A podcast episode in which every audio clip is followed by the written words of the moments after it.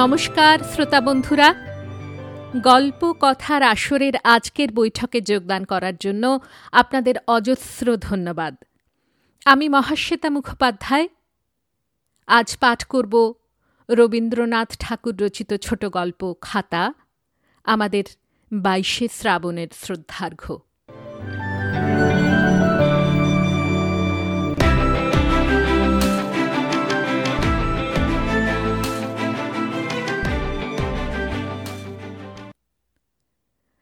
লিখিতে শিখিয়া অবধি উমা বিষম উপদ্রব আরম্ভ করিয়াছে। বাড়ির প্রত্যেক ঘরের দেয়ালে কয়লা দিয়া বাঁকা লাইন কাটিয়া বড় বড় কাঁচা অক্ষরে কেবলই লিখিতেছে, জল পড়ে, পাতা নড়ে। তাহার বউ ঠাকুরানীর বালিশের নিচে হরিদাসের গুপ্ত কথা ছিল। সেটা সন্ধান করিয়া বাহির করিয়া তাহার পাতায় পাতায় পেন্সিল দিয়া লিখিয়াছে, কালো জল, লাল ফুল।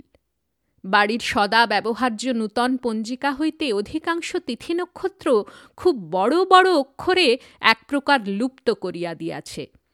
বাবার দৈনিক হিসাবের খাতায় জমা খরচের মাঝখানে লিখিয়া রাখিয়াছে, লেখাপড়া করে যেই গাড়ি ঘোড়া চড়ে সেই। এ প্রকার সাহিত্য চর্চায় এ পর্যন্ত সে কোনো প্রকার বাধা পায় নাই। অবশেষে একদিন একটা গুরুতর দুর্ঘটনা ঘটিল।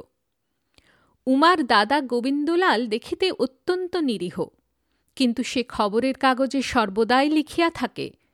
তাহার কথাবার্তা শুনিলে তাহার আত্মীয় স্বজন কিংবা তাহার পরিচিত প্রতিবেশীরা কেহ তাহাকে চিন্তাশীল বলিয়া কখনো সন্দেহ করে না। এবং বাস্তবিকও সে যে কোনো বিষয়ে কখনো চিন্তা করে এমন অপবাদ তাহাকে দেওয়া যায় না, কিন্তু সে লেখে। এবং বাংলার অধিকাংশ পাঠকের সঙ্গে তার মতের সম্পূর্ণ ঐক্য হয়। শরীরতত্ত্ব সম্বন্ধে ইউরোপীয় বৈজ্ঞানিক মণ্ডলীর মধ্যে কতগুলি গুরুতর ভ্রম প্রচলিত আছে, সেগুলি গোবিন্দলাল যুক্তির কোনো সাহায্য অবলম্বন না করিয়াও কেবলমাত্র রোমাঞ্চজনক ভাষার প্রভাবে সতেজে খণ্ডনপূর্বক একটি উপাধেয় প্রবন্ধ রচনা করিয়াছিল। উমা একদিন নির্জন দ্বীপ্রহরে দাদার কালি কলম লইয়া সেই প্রবন্ধটির উপরে বড় বড় করিয়া লিখিল, গোপাল বড় ভালো ছেলে, তাহাকে যাহা দেওয়া যায় সে তাহাই খায়। গোপাল বলিতে সে যে গোবিন্দলালের প্রবন্ধ পাঠকদের প্রতি বিশেষ লক্ষ্য করিয়াছিল, তাহা আমার বিশ্বাস হয় না, কিন্তু দাদার ক্রোধের সীমা ছিল না। প্রথমে তাহাকে মারিল অবশেষে তাহার স্বল্পাবশিষ্ট পেন্সিল, আদ্যপান্ত মশিলিপ্ত একটি ভোঁতা কলম, তাহার বহু যত্ন সঞ্চিত যৎসামান্য লেখ্যোপকরণের পুঁজি কাড়িয়া লইল। অপমানিতা বালিকা তাহার এতদৃশ গুরুতর লাঞ্ছনার কারণ সম্পূর্ণ বুঝিতে না পারিয়া ঘরের কোণে বসিয়া ব্যথিত হৃদয়ে কাঁদিতে লাগিল। শাসনের মেয়াদ উত্তীর্ণ হইলে পর গোবিন্দলাল কিঞ্চিত অনুতপ্ত চিত্তে উমাকে তাহার লুণ্ঠিত সামগ্রীগুলি ফিরাইয়া দিল এবং উপরন্তু একখানি লাইন টালা ভালো বাঁধানো খাতা দিয়া বালিকার হৃদয় বেদনা দূর করিবার চেষ্টা করিল। উমার বয়স তখন সাত বৎসর।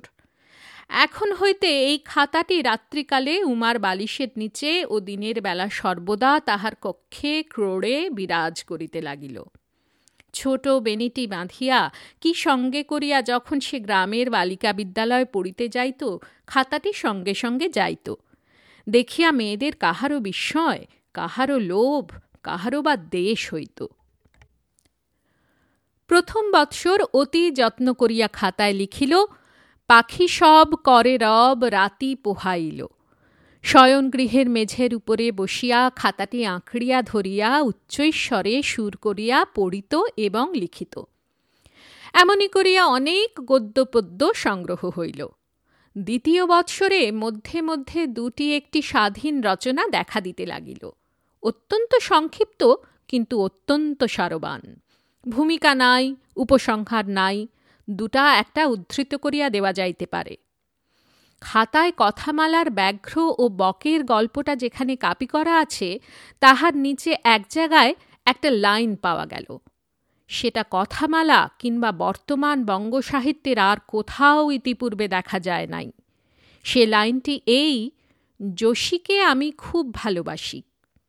কেহ না মনে করেন আমি এইবার একটা প্রেমের গল্প বানাইতে বসিয়াছি। যোশী পাড়ার কোনো একাদশ কিংবা দ্বাদশ বর্ষীয় বালক নয়। বাড়ির একটি পুরাতন দাসী। তাহার প্রকৃত নাম যশোদা। কিন্তু যোশীর প্রতি বালিকার প্রকৃত মনোভাব কি? এই কথা হইতে তাহার কোনো দৃঢ় প্রমাণ পাওয়া যায় না। এ বিষয়ে যিনি বিশ্বাসযোগ্য ইতিহাস লিখিতে ইচ্ছা করিবেন, তিনি এই খাতাতেই দুপাতা অন্তর পূর্বোক্ত কথাটির সুস্পষ্ট প্রতিবাদ দেখিতে পাইবেন। এমন একটা আধটা নয় উমার রচনায় পদে পদে পরস্পর বিরোধিতা দোষ লক্ষিত হয়। এক স্থলে দেখা গেল হরির সঙ্গে জন্মের মতো আড়ি। হরিচরণ নয় হরিদাসী বিদ্যালয়ের সহপাঠিকা। তাহার অনতি দূরেই এমন কথা আছে যাহা হইতে সহজেই বিশ্বাস জন্মে যে হরির মতো প্রাণের বন্ধু তাহার আর ত্রিভুবনে নাই। তাহার পরবৎসর, বালিকার বয়স যখন নয় বৎসর, তখন একদিন সকালবেলা হইতে তাহাদের বাড়িতে সানাই বাজিতে লাগিল। উমার বিবাহ। বরটির নাম প্যারিমোহন। গোবিন্দলালের সহযোগী লেখক। বয়স যদিও অধিক নয় এবং লেখাপড়া কিঞ্চিত শেখা আছে, তথাপি নব্য ভাব তার মনে কিছুমাত্র প্রবেশ করিতে পারে নাই।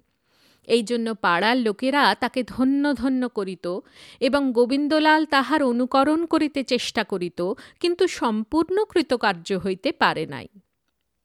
উমা, বেনারসি শাড়ি পরিয়া, ঘোমটায় ক্ষুদ্র মুখখানি আবৃত করিয়া কাঁদিতে কাঁদিতে শ্বশুর বাড়ি গেল। মা বলিয়া দিলেন, বাছা, শাশুড়ির কথা মানিয়া চলিস, ঘরকন্যার কাজ করিস, লেখাপড়া লইয়া থাকিস নে। গোবিন্দলাল বলিয়া দিলেন, দেখিস, সেখানে দেয়ালে আঁচড় কাটিয়া বেড়াস নে সে তেমন বাড়ি নয়। আর প্যারিমোহনের কোনো লেখার উপরে খবরদার কলম চালাস নে বালিকার হৃৎকম্প উপস্থিত হইল। তখন বুঝিতে পারিল, সে যেখানে যাইতেছে, সেখানে কেহ তাহাকে মার্জনা করিবে না, এবং তাহারা কাহাকে দোষ বলে, অপরাধ বলে, ত্রুটি বলে তাহা অনেক ভৎসনার পর অনেক দিনে শিখিয়া লইতে হইবে। সেদিন সকালেও সানাই বাজিতেছিল, কিন্তু সেই ঘোমটা এবং বেনারসি শাড়ি এবং অলঙ্কারে মণ্ডিত ক্ষুদ্র বালিকার কম্পিত হৃদয়টুকুর মধ্যে কি হইতেছিল তাহা ভালো করিয়া বোঝে এমন একজনও সেই লোকারণ্যের মধ্যে ছিল কিনা সন্দেহ। যোশীও উমার সঙ্গে গেল। কিছুদিন থাকিয়া উমাকে শ্বশুর বাড়িতে প্রতিষ্ঠিত করিয়া সে চলিয়া আসিবে, এমনই কথা ছিল। স্নেহশীলা যোশী অনেক বিবেচনা করিয়া উমার খাতাটি সঙ্গে লইয়া গিয়াছিল। এই খাতাটি তাহার পিতৃভবনের একটি অংশ। তাহার অতি ক্ষণিক জন্মগৃহবাসের স্নেহময় স্মৃতিচিহ্ন, পিতামাতার অঙ্কস্থলীর একটি সংক্ষিপ্ত ইতিহাস অত্যন্ত বাঁকাচোরা কাঁচা অক্ষরে লেখা। তাহার এই অকাল গৃহিণীপনার মধ্যে বালিকা স্বভাবরোচক একটুখানি স্নেহমধুর স্বাধীনতার আস্বাদ। শ্বশুরবাড়ি গিয়া প্রথম কিছুদিন সে কিছুই লেখে নাই, সময়ও পায় নাই। অবশেষে কিছুদিন পরে যোশী তাহার পূর্বস্থানে চলিয়া গেল। সেদিন উমা দুপুরবেলায় শয়নগৃহের দ্বার রুদ্ধ করিয়া টিনের বাক্স হইতে খাতাটি বাহির করিয়া কাঁদিতে কাঁদিতে লিখিল, যোশী বাড়ি চলে গেছে, আমিও মার কাছে যাব। আজকাল চারুপাঠ এবং বোধোদয় হইতে কিছু কাপি করিবার অবসর নাই, বোধ করি তেমন ইচ্ছাও নাই। সুতরাং আজকাল বালিকার সংক্ষিপ্ত রচনার মধ্যে মধ্যে দীর্ঘ বিচ্ছেদ নাই। পূর্বোদ্ধৃত পদটির পরেই দেখা যায়, লেখা আছে, দাদা যদি একবার বাড়ি নিয়ে যায়, তাহলে দাদার লেখা আর কখনো খারাপ করে দেব না। শোনা যায়, উমার পিতা উমাকে প্রায় মাঝে মাঝে বাড়ি আনিতে চেষ্টা করেন, কিন্তু গোবিন্দলাল প্যারিমোহনের সঙ্গে যোগ দিয়া তাহার প্রতিবন্ধক হয়। গোবিন্দলাল বলে, এখন উমার প্রতিভক্তি শিক্ষার সময়। এখন তাহাকে মাঝে মাঝে পতিগৃহ হইতে পুরাতন পিতৃস্নেহের মধ্যে আনয়ন করিলে তাহার মনকে অনর্থক বিক্ষিপ্ত করিয়া দেওয়া হয়। এই বিষয়ে সে উপদেশে বিদ্রুপে জড়িত এমন সুন্দর প্রবন্ধ লিখিয়াছিল যে তাহার একমতবর্তী সকল পাঠকেই উক্ত রচনার অকাট্য সত্য সম্পূর্ণ স্বীকার না করিয়া থাকিতে পারে না। লোকমুখে সেই কথা শুনিয়াই উমা তাহার খাতায় লিখিয়াছিল, দাদা তোমার দুটি পায়ে পড়ি। আমাকে একবার তোমাদের ঘরে নিয়ে যাও। আমি তোমাকে আর কখনো রাগাব না। একদিন উমা দ্বার রুদ্ধ করিয়া এমনই কি একটা অর্থহীন তুচ্ছ কথা খাতায় লিখিতেছিল। তাহার ননদ তিলকমঞ্জরের অত্যন্ত কৌতূহল হইল, সে ভাবিল বৌদিদি মাঝে মাঝে দরজা বন্ধ করিয়া কি করে দেখিতে হইবে।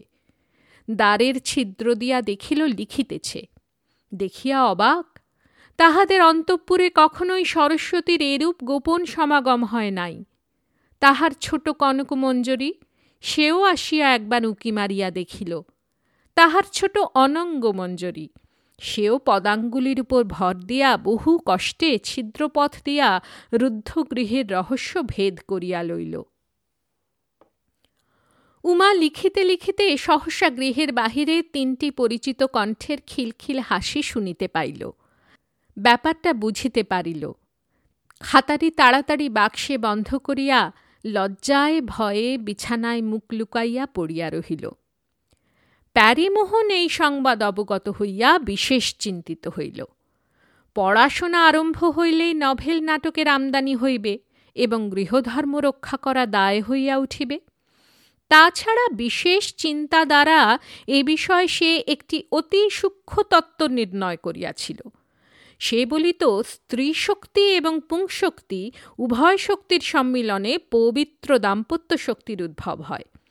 কিন্তু লেখাপড়া শিক্ষার দ্বারা যদি স্ত্রী শক্তি পরাভূত হইয়া একান্ত পুংশক্তির প্রাদুর্ভাব হয় তবে পুংশক্তির সহিত পুংশক্তির প্রতিঘাতে এমন একটি প্রলয় শক্তির উৎপত্তি হয় যদ্বারা দাম্পত্য শক্তি বিনাশ শক্তির মধ্যে বিলীন সত্তা লাভ করে, সুতরাং রমণী বিধবা হয়।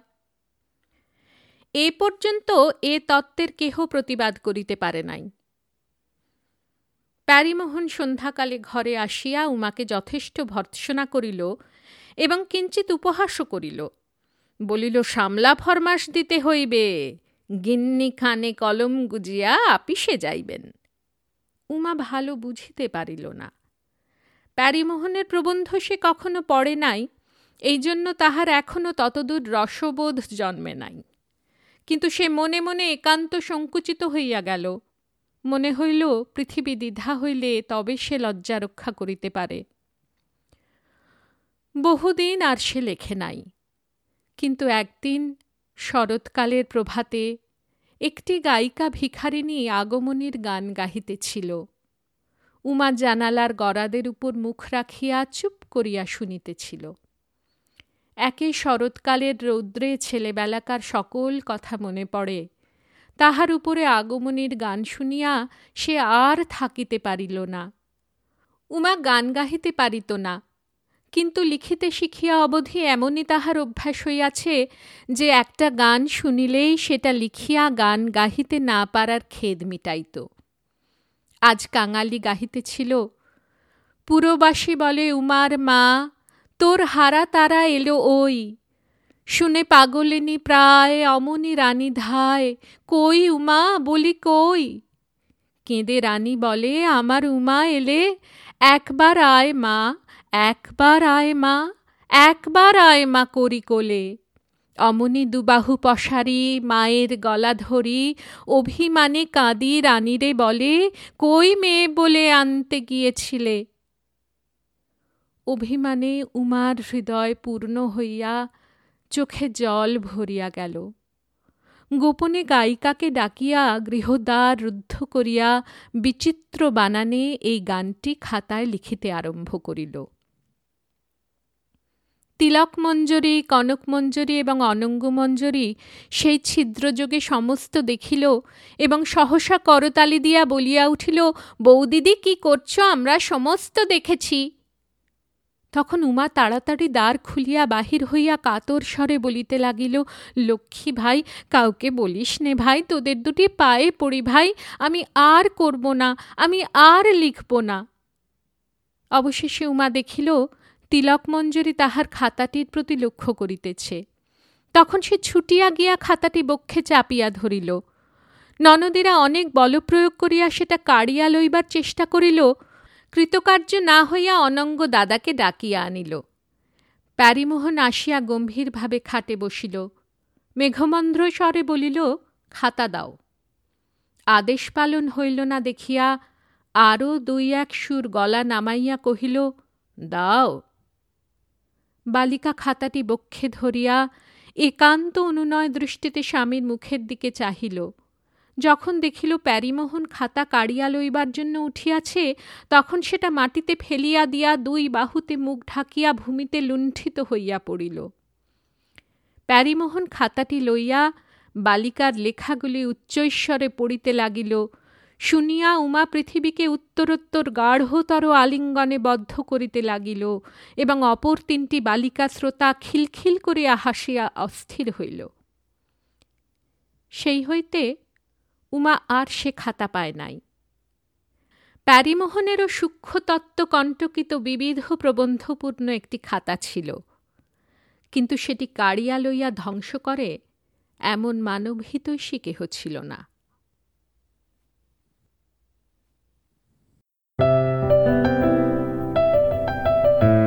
আপনাদের মতামত আমাদের জানাতে ভুলবেন না কিন্তু, শ্রোতা বন্ধুরা। আমাদের ওয়েবসাইট গল্প কথার আসর dot org G O L P O K O T H A R A S O R dot O R G